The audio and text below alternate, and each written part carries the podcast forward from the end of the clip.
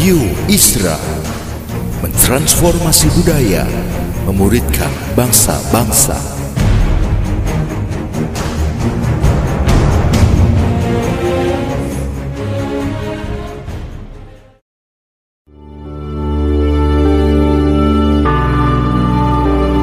Apostolic Prophetic Messages mengungkapkan pesan dan arahan dari hati Tuhan bagi gerejanya demi menuntaskan mandat kerajaan Allah di Indonesia dan bangsa-bangsa.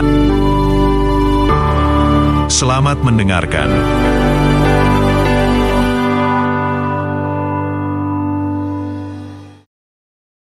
Tuhan terima kasih untuk pagi ini kami tahu Tuhan bersama dengan kami.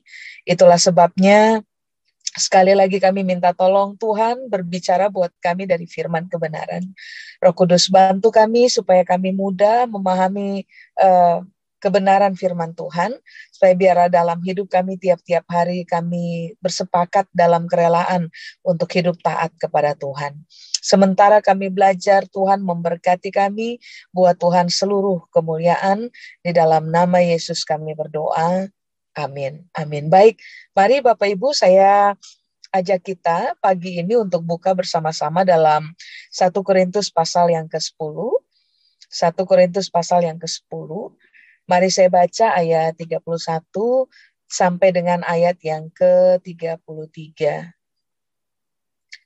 Saya tadi uh, terberkati uh, dengan doa-doa tadi yang dinaikkan kalau tidak salah oleh Ibu Maria sempat tadi uh, tentang bangsa. Nah, saya pikir ini adalah hal yang baik untuk kita bangun bersama supaya pada akhirnya uh, bangsa ini bisa mengenal uh, realita tentang Tuhan. Mari saya baca 1 Korintus pasal 10 ayat 31 sampai dengan 33. Aku menjawab, jika engkau makan atau jika engkau minum atau jika engkau melakukan sesuatu yang lain, lakukanlah semuanya itu untuk kemuliaan Allah. Ayat 32, janganlah kamu menimbulkan syak dalam hati orang, baik orang Yahudi atau orang Yunani maupun jemaat Allah. Sama seperti aku juga berusaha menyenangkan hati semua orang dalam segala hal bukan untuk kepentingan diriku, tetapi untuk kepentingan orang banyak supaya mereka supaya mereka beroleh uh, selamat. Jadi mari Bapak Ibu kita lihat di ayat yang ke-31. Di situ uh, Paulus menulis bahwa kalau engkau makan, minum, melakukan segala sesuatu yang lain, berarti dengan bahasa lain Alkitab lagi bilang kita bikin apa aja dalam hidup, apa aja. Selama itu adalah sebuah tindakan uh, dalam keseharian. Ini yang Alkitab bilang, lakukanlah semuanya itu untuk kemuliaan Allah. Kata kemuliaan di situ bahasa Yunani menggunakan kata doksa. Doksa itu artinya hmm, kehormatan atau juga martabat atau juga kewibawaan atau juga opini, penilaian, pandangan. Berarti dengan kata lain Paulus lagi berkata, dalam segala hal yang kita lakukan dalam hidup tiap-tiap hari, eh, kita harus melakukannya dengan tujuan supaya begini, Tuhan itu eh, dimuliakan untuk kemuliaan Allah.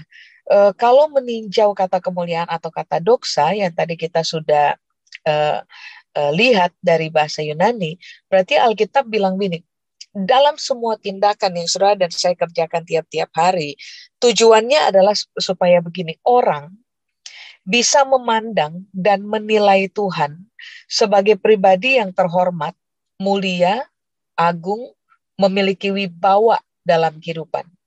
Ada ada kehormatan di dalamnya. Tentunya saudara masih ingat kalau saya tidak salah di kitab Injil Matius, Markus, Lukas, Yohanes, uh, Yesus pernah mengajar begini, uh, kita ini harus berbuat baik, sebab uh, tujuannya adalah begini, supaya waktu kita berbuat baik, pada akhirnya orang akan memuliakan Bapak yang di sorga. Berarti kan begini, Bapak Ibu, pertaruhannya adalah bagaimana kita bersikap dalam keseharian. Bagaimana kita berkelakuan dalam keseharian. So ternyata apa pun yang kita kerjakan, Alkitab bilang itu dapat menolong sehingga orang bisa melihat bahwa Tuhan adalah pribadi yang terhormat, bahwa Tuhan adalah pribadi yang mulia, yang agung, yang memerintah dalam kehidupan kita. Sebab ternyata sangat mudah bagi orang untuk mengenali kita, mengenali Tuhan pada waktu mereka mencermati bagaimana uh, saudara dan saya hidup. Artinya begini, kita berdoa bagi bangsa.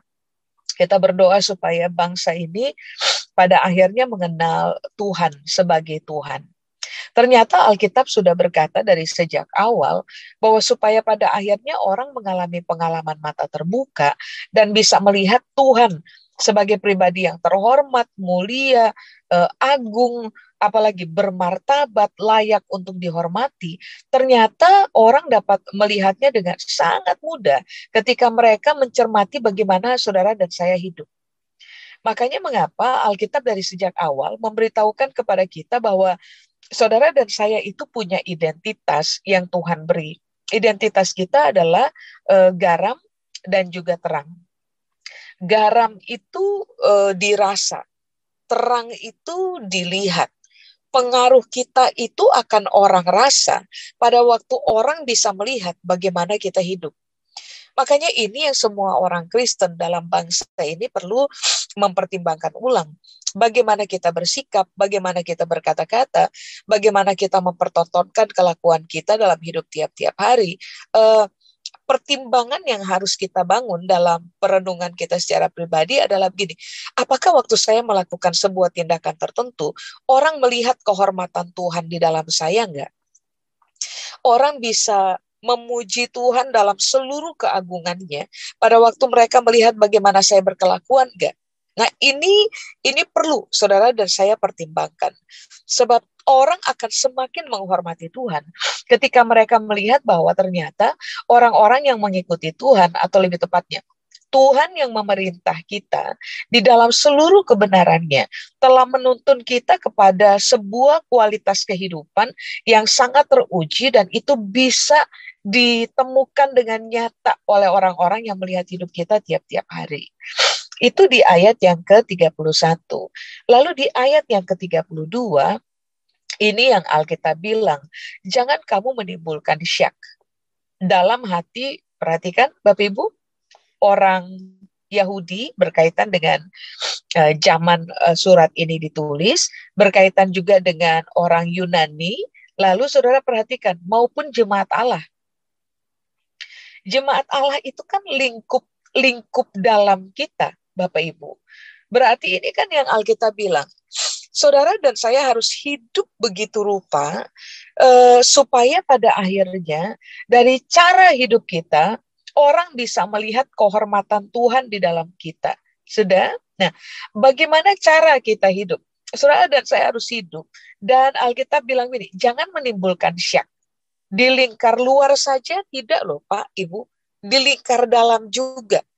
Sebab Alkitab bilang baik orang Yahudi, orang Yunani, dan garis bawahi jemaat Allah. Berarti orang-orang di dekatnya kita tuh. Nah ini yang perlu kita pertimbangkan. Sebab begini Bapak Ibu, sering kali awareness yang muncul di dalam kita adalah kita suka menjadi baik aja di depan orang luar. Tapi waktu kita ada di rumah, waktu kita hidup dalam komunitas, orang-orang percaya, kita itu bisa hidup sembarangan sekali kita nggak bertanggung jawab dengan kita punya hidup.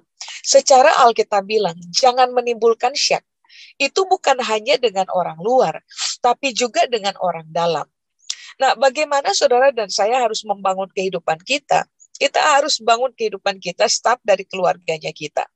Ini yang perlu kita pertimbangkan. Apakah waktu saya hidup di dalam rumah, istri saya memuliakan Tuhan nggak? Waktu lihat bagaimana cara saya hidup. Waktu saya hidup di dalam rumah, apakah suami saya memuliakan Tuhan nggak? Anak-anak saya, menantu saya, mertua saya memuliakan Tuhan nggak gitu. Waktu mereka melihat cara saya hidup, itu perlu saudara dan saya pertimbangkan. Sebab begini Bapak Ibu, puji Tuhan, kita dapat kesempatan untuk berdoa bagi bangsa dan negara. Puji Tuhan kita bisa dapat kesempatan untuk berdoa bagi apa saja dalam doa-doa syafaat kita. Tapi hal yang kemudian perlu kita pertimbangkan adalah begini. Uh, waktu saudara dan saya hidup di dalam rumah saja minimal di dalam rumah kita saja apakah orang-orang memuliakan Tuhan enggak supaya pada akhirnya begini Bapak Ibu waktu di dalam rumah kita bersih Waktu kita keluar rumah kita bersih. Maka kesempatan akan menjadi sangat luas, kesempatan akan menjadi sangat besar untuk orang bisa melihat Tuhan hebat yang terhormat sedang ada dalam kehidupan kita. Nah ini yang perlu kita pertimbangkan. Lalu kemudian di ayat 32 Alkitab bilang jangan menimbulkan syak. Bagaimana saudara dan saya harus hidup dan berkelakuan? Alkitab bilang jangan menimbulkan syak. Kalimat ini Bapak Ibu, jangan menimbulkan syak. Itu kalau dalam bahasa Yunani menggunakan kata aproskopos. Nah, apakah aproskopos atau jangan menimbulkan syak? Ini yang Alkitab maksudkan. Jangan pernah membuka peluang untuk membuat akhirnya orang nyerang saudara dan saya.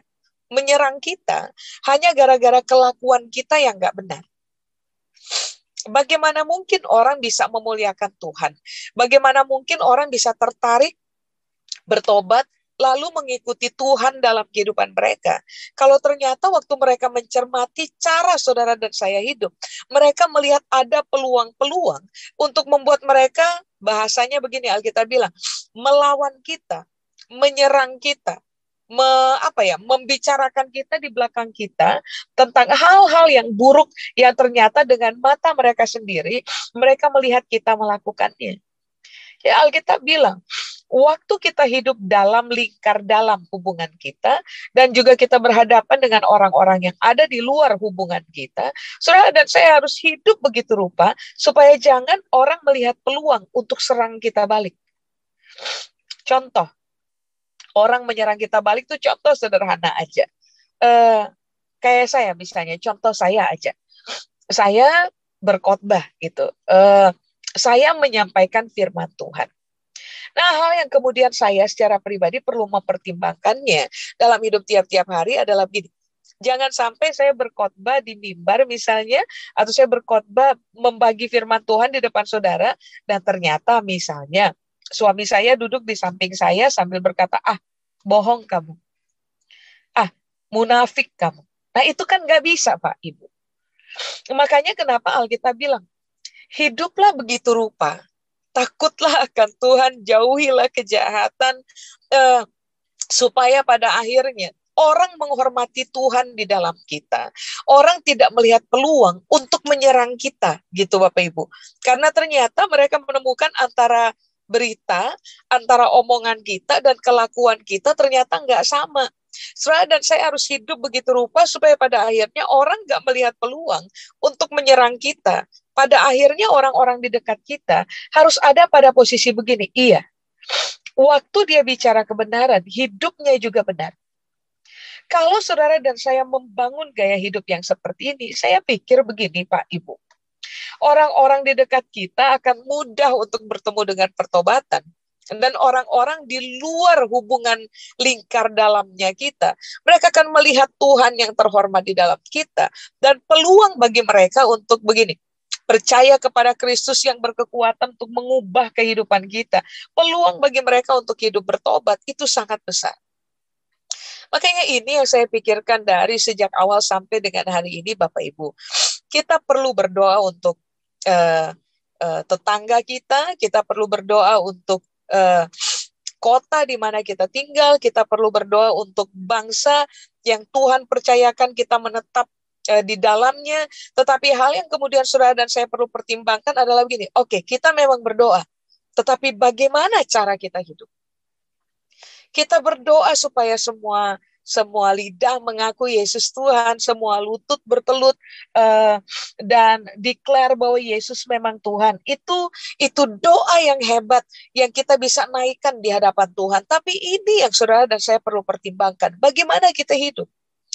Kita hidup dan kita sedang menjadi uh, apa ya membuat orang lain syak dengan cara hidup kita enggak kita hidup begitu rupa uh, secara bertanggung jawab nggak? Atau jangan-jangan cara hidup kita membuat orang lain melihat peluang bahwa ah dia mah sama aja. Cuman pintar ngomong tapi bodoh dalam kehidupan benar. Nah ini yang perlu kita pertimbangkan. Di ayat 32, jangan menimbulkan syak atau aproskopos, pengertian yang berikutnya adalah ini, jangan bikin orang tersandung. Aproskopos artinya jangan bikin orang lain tersandung.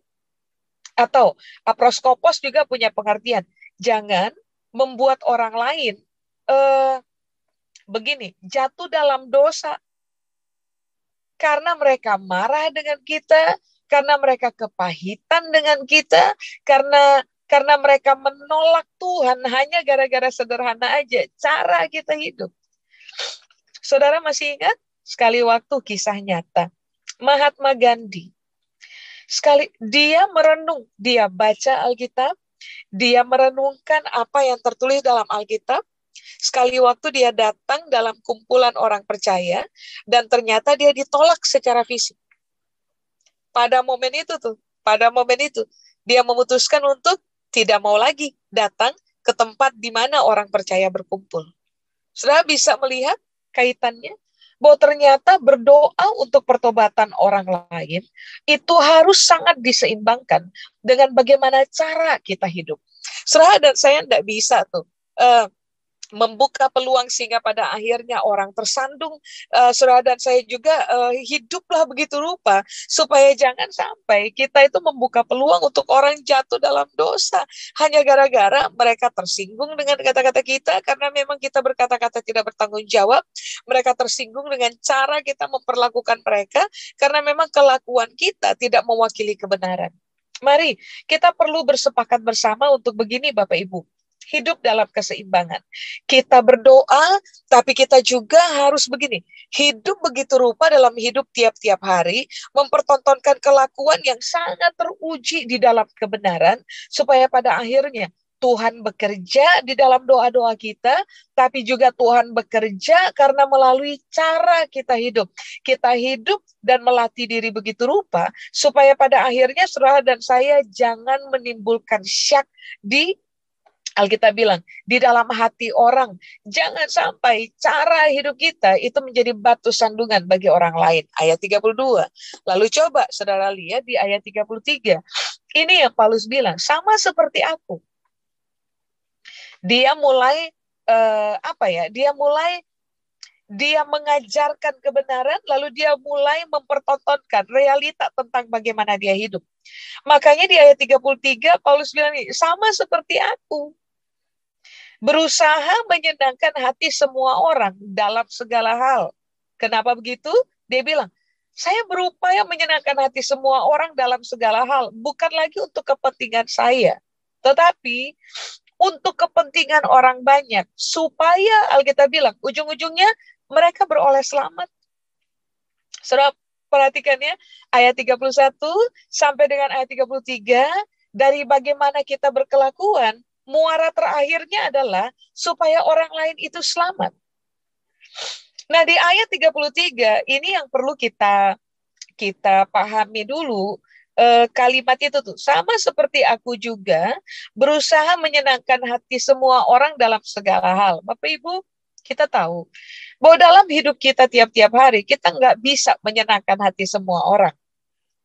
Iya, soal kita gagal loh Pak Ibu, kita gagal kalau kita berupaya menyenangkan hati semua orang, kita nggak bisa menyenangkan hati semua orang dengan hanya berkata iya kepada mereka.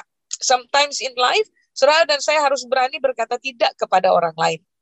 Tapi ternyata di Alkitab Bahasa Indonesia, Alkitab menulis bahwa Paulus berusaha menyenangkan hati semua orang dalam segala hal.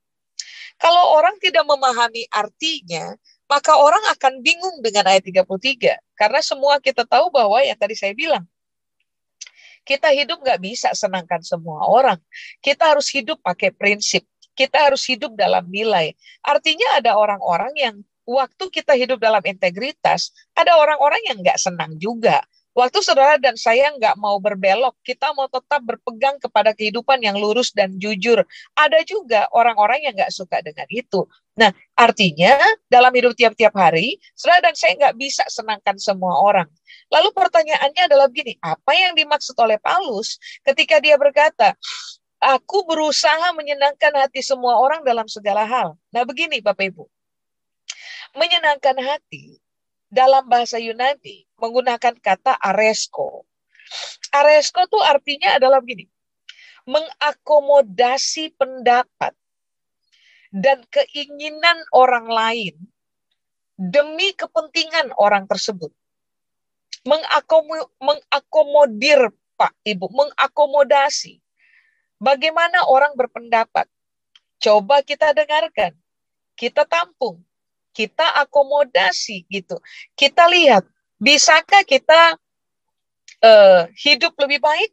Bisakah kita menolong orang lain? Sebab ternyata menyenangkan atau aresko itu berkaitan dengan mengakomodasi pendapat, mengakomodasi keinginan untuk kepentingan orang itu. Kita tidak hidup baik supaya kita diuntungkan, Pak, Ibu. Di ayat 33, 33 Alkitab bilang ini Paulus berupaya untuk begini mengakomodasi pendapat orang mengakomodasi keinginan orang lain untuk kepentingan orang lain bukan lagi untuk kepentingan saya. Supaya pada akhirnya orang itu yang terselamatkan. Kayak contoh contoh. Kalau Alkitab ajar kita begini Pak Ibu jangan jadi batu sandungan buat orang lain berarti Saudara dan saya perlu mengakomodasi pendapat orang. Pendapat orang adalah begini, bahwa sangat penting antara kata-kata dan kelakuan kita itu berbanding sama.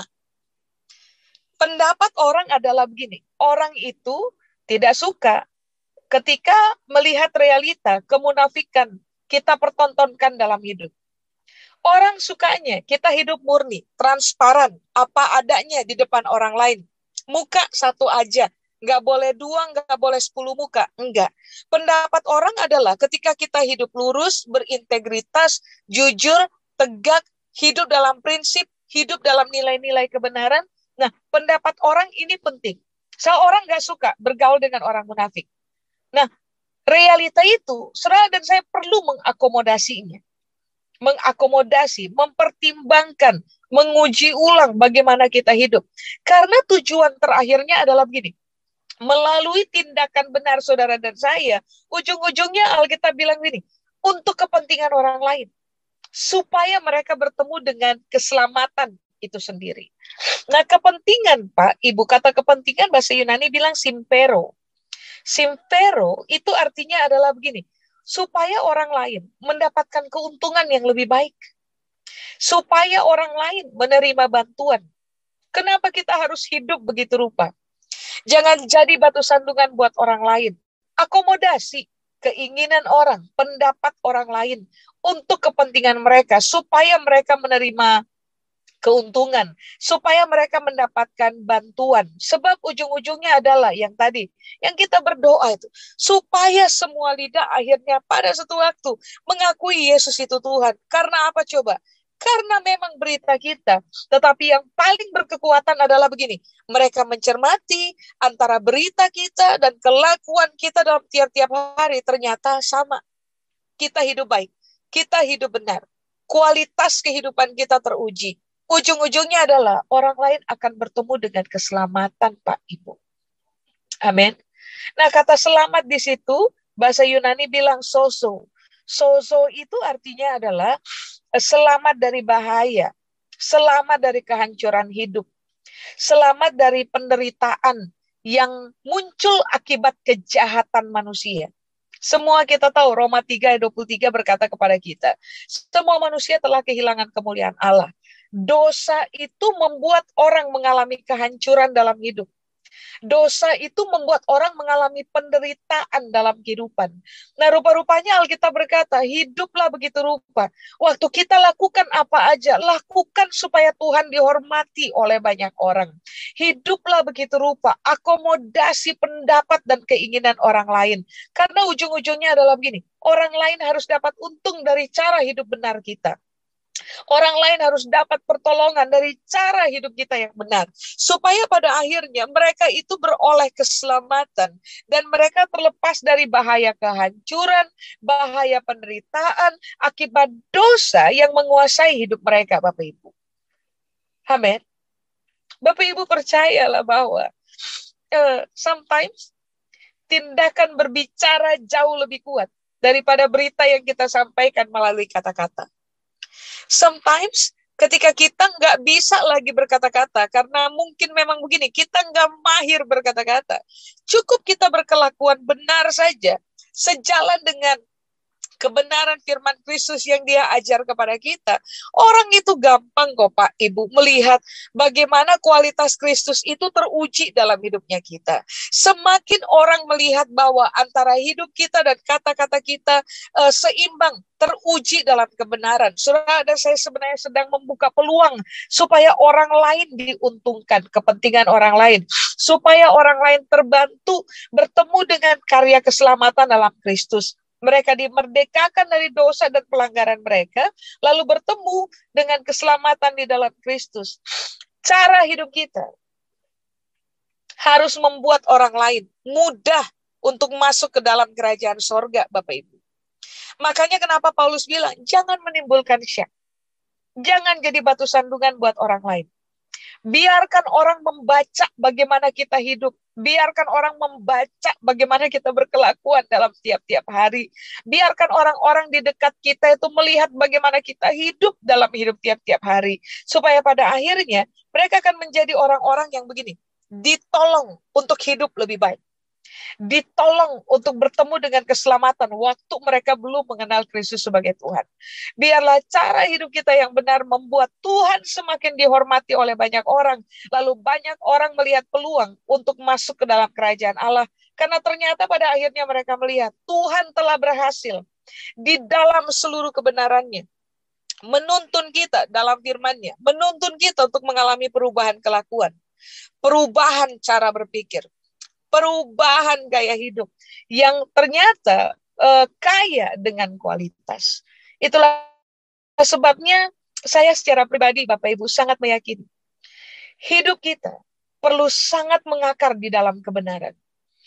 Cara kita bersikap, cara kita berkata-kata, cara kita berkelakuan, itu harus mempertontonkan sedalam apa kita telah mengakar di dalam kebenaran. Baru setelah itu, waktu kita berdoa, doa-doa kita akan menjadi sangat efektif.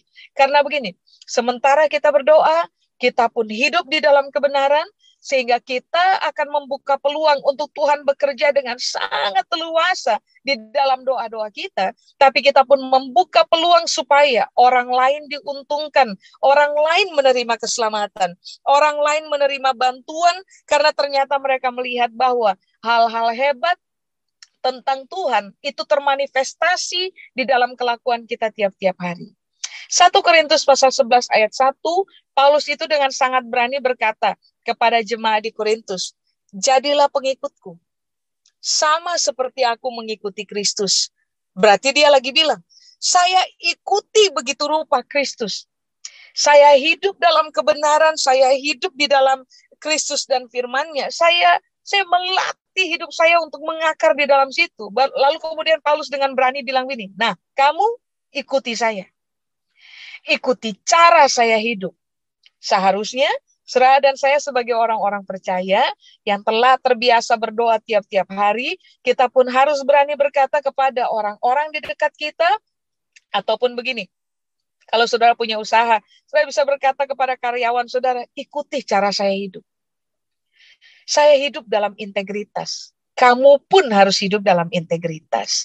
Saya uh, mengelola keuangan dengan benar. Kamu boleh belajar sama saya supaya kamu bisa mengelola keuangan dengan benar.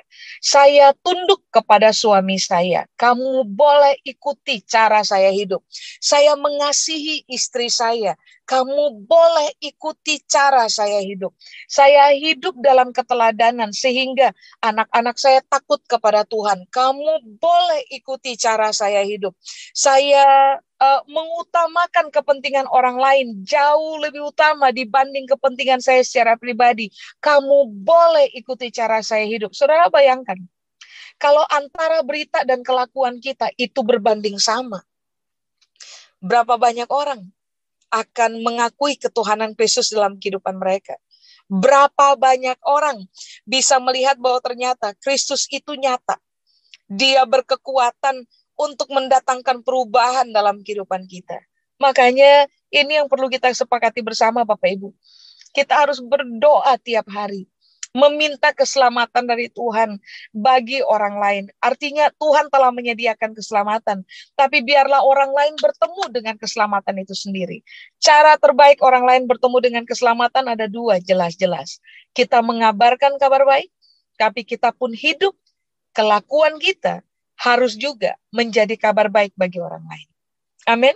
Mari kita bersepakat bersama-sama, hidup benar, tetap berdoa, supaya pada akhirnya Indonesia mendengarkan kabar baik dan banyak orang-orang Indonesia mengalami pertobatan lalu mereka masuk ke dalam kerajaan Allah dan menjadikan Kristus sebagai Tuhan.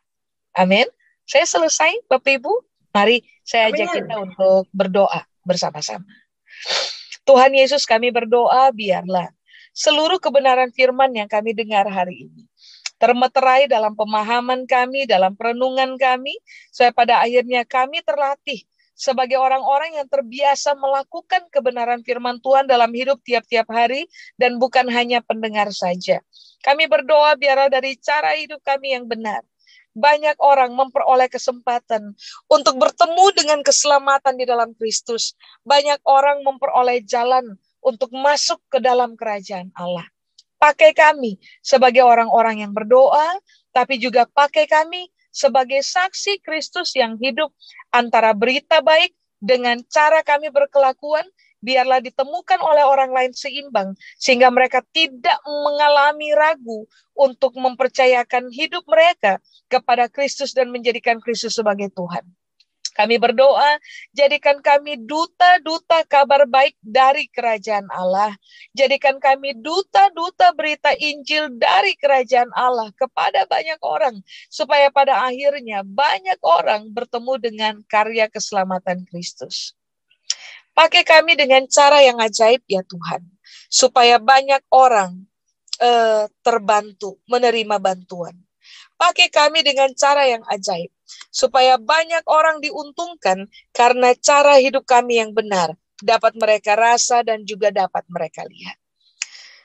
Berkatmu menyertai kami turun-temurun waktu kami taat kepada firman Tuhan.